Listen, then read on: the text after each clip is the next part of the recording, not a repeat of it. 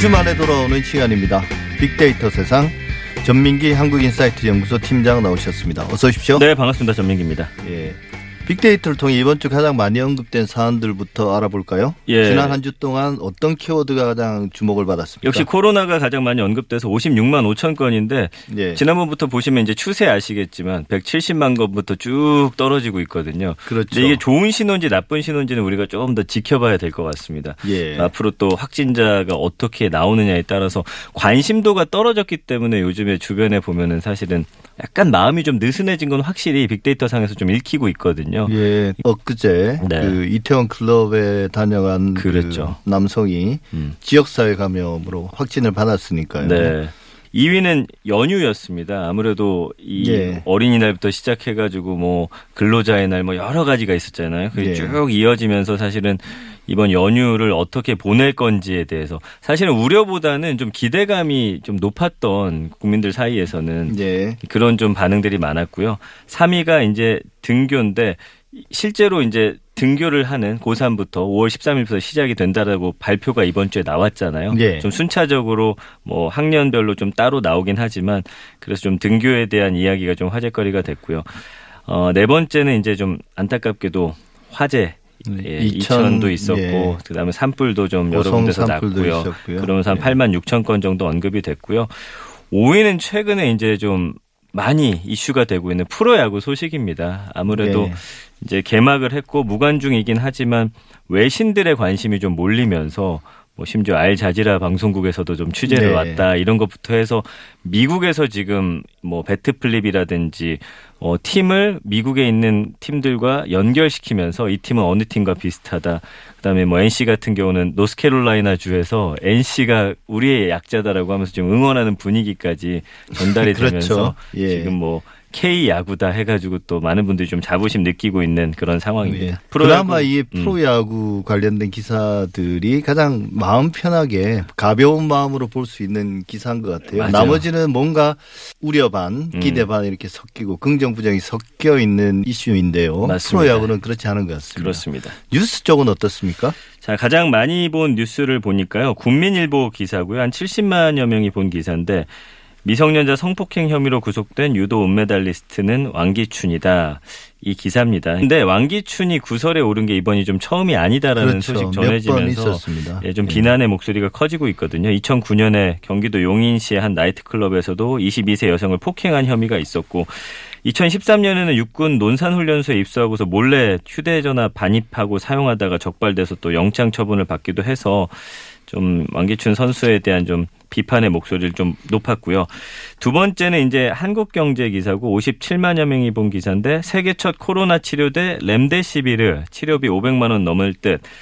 그러니까 코로나 치료제가 어, 나왔나라고 해서 좀 많이들 검색해 보신 것 같아요. 그러니까 이 렘데시비르라는 약은 사실은 원래 에볼라 치료제로 개발이 네. 됐던 미국 회사에서 만든 거죠. 근데 최근에 이제 코로나19 입원 환자 한 1000명을 대상으로 임상 시험했더니 이걸 투여한 환자가 회복 속도가 일반 환자보다 한31% 빠르다. 그러면서 일단 써보자. 미국 측의 어떤 입장이 나왔고요.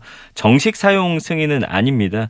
치료비도 500만 원이 넘을 것으로 지금 예상이 되면서 좀 관련해서 아무래도 코로나 치료제라는 이 키워드에 많은 분들이 좀 꽂혀서 이 기사를 보신 것 예, 같고요. 그 실제 효능이 제한적이라는 게 네, 맞습니다. 중증 환자에는 큰 효과가 없고 그렇죠. 회복 속도가 이제 31% 빠르다는 게 음. 예를 들면 뭐 일주일 만에 회복될 것이 한 4일 만에 회복된다 이 정도인데 그렇습니다. 예. 글쎄요 뭐 그래도 뭐 빨리 어떤 형태로든지 치료제가 나왔으면 하는 기대는 있습니다. 예. 맞습니다. 세 번째는요, 한 30만 명 정도가 본 기사인데 매일경제 기사고요. 공급 대란 풀렸는데 공적 마스크 가격 내려달라 아우성 뭐 이런 제목의 기사입니다. 그러니까 코로나19 기간이 길어지면서 마스크 가족이 많으면 이것도 은근히 부담된다라고 하면서 국민들의 좀 요청이 커지는데 최근에 돌아다니시다 보면 이제 마스크가 예전보다는 좀 구하기 쉬워졌고요. 네. 공급이 많다 보니까 가격대도 좀 내려갔어요. 그래서 국민청원 게시판에 이 공적 마스크 가격을 내려달라는 글이 올라와서 청원인이 이런 말을 했더라고요. 일주일에 세 장씩 내 식구면 7만 2천 원이다. 그래서 이 가격을 좀만 내려주면 어떻겠느냐 이런 요청과 관련해서 좀 많은 분들이 궁금해하셔서 이 기사 본 것 같습니다. 예, 싸게 나오는 건 얼마에 팔리는 건가요? 지금 싸게 나오는 것들은 보니까 1,500원 좀 이하 가격들로 인터넷에 풀린 것들이 있다고 하더라고요. 그래서 아마 그것과 비교했을 때 공적 마스크 가격이 좀 비싼 거 아니냐. 근데 사실은 네. 비쌀 때 이 가격을 책정한 거여서 그때는 상당히 싸. 그럼요. 굉장히 싼. 거였는데 예. 이제는 조금 마음들이 바뀌시지 않았나 생각이 듭니다. 예. 예. 댓글이 가장 많이 달린 뉴스나 이슈도 궁금한데요. 네, 일단 N사 포털은 1위는 7천여 개의 댓글이 달렸고요. 조선일보 기사고 걸그룹 베리굿 조현 북한의 GP 총격 기사 올렸다가 뭇매라는 제목의 어 글입니다. 아이돌 그룹 베리굿이라는 곳이 있는데 여기 조현이라는 멤버가 있어요. 예. 그 북한군 총격 소식을 소셜 미디어에 올렸다가 온라인에서 논쟁의 대상이 됐습니다. 현 정부 지지자를 중심으로는 극우 아니냐라는 비난이 나왔고 거기에 동의하지 않는 측에서는 과거 이른바 조국 수호 집회 빗대서 조현 수호라는 구호도 들고 나왔는데 이 글쎄요 어떤 의도가 있었는지 모르겠지만 이런 일이 있다라고 해서 최근 소식들 좀 연예인들이 올리는 경우가 있는데 네.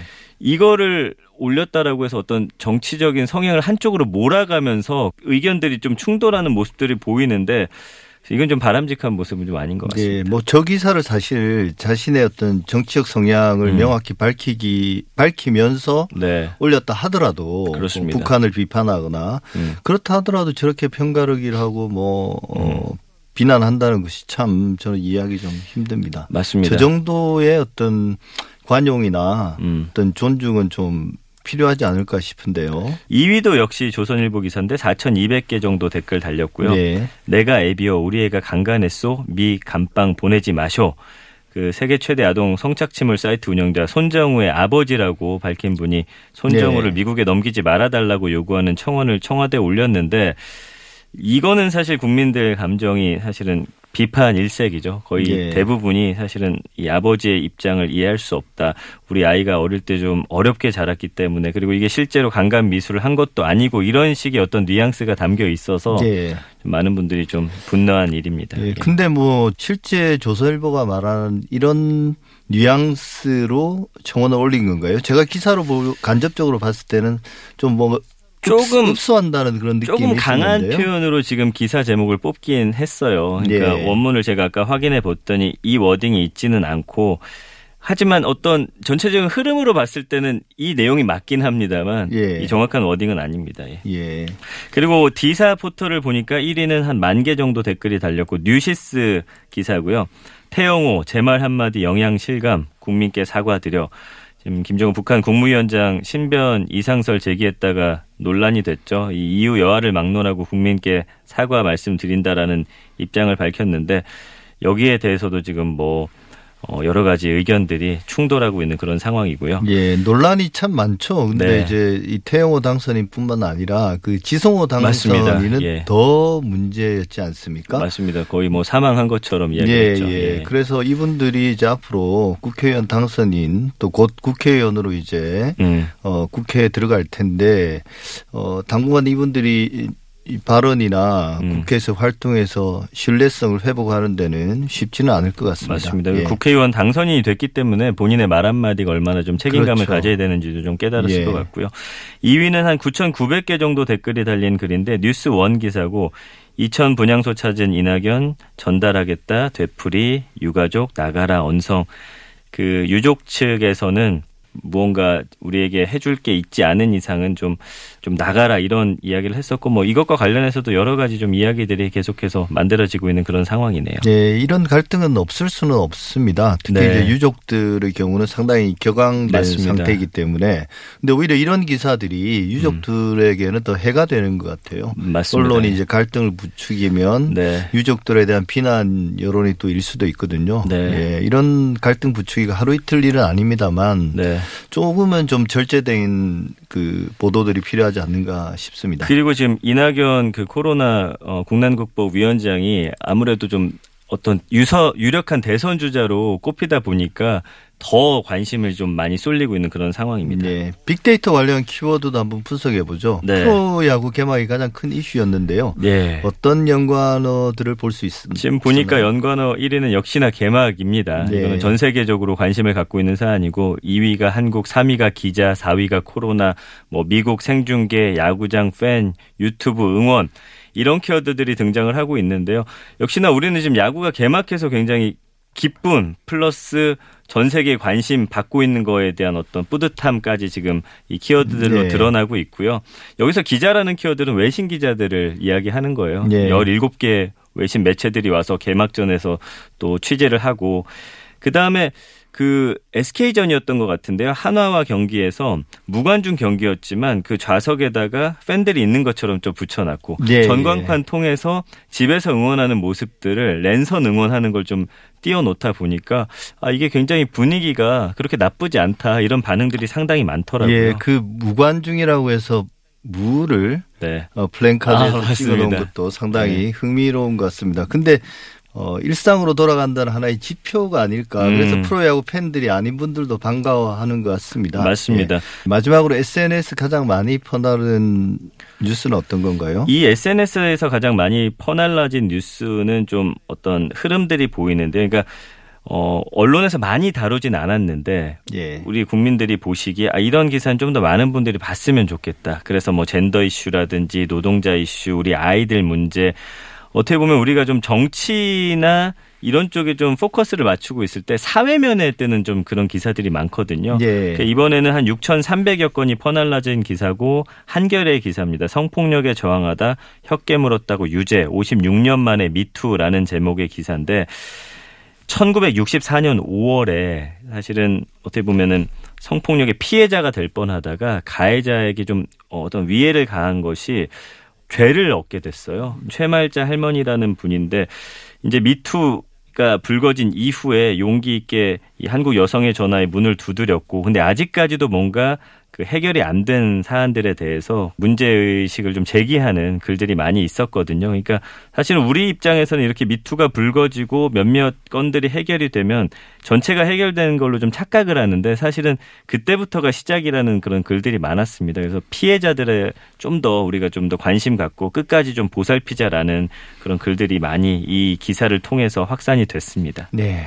지금까지 빅데이터 전문가 전민기 팀장이었습니다. 잘 들었습니다. 2주 후에 뵐게요. 네, 고맙습니다.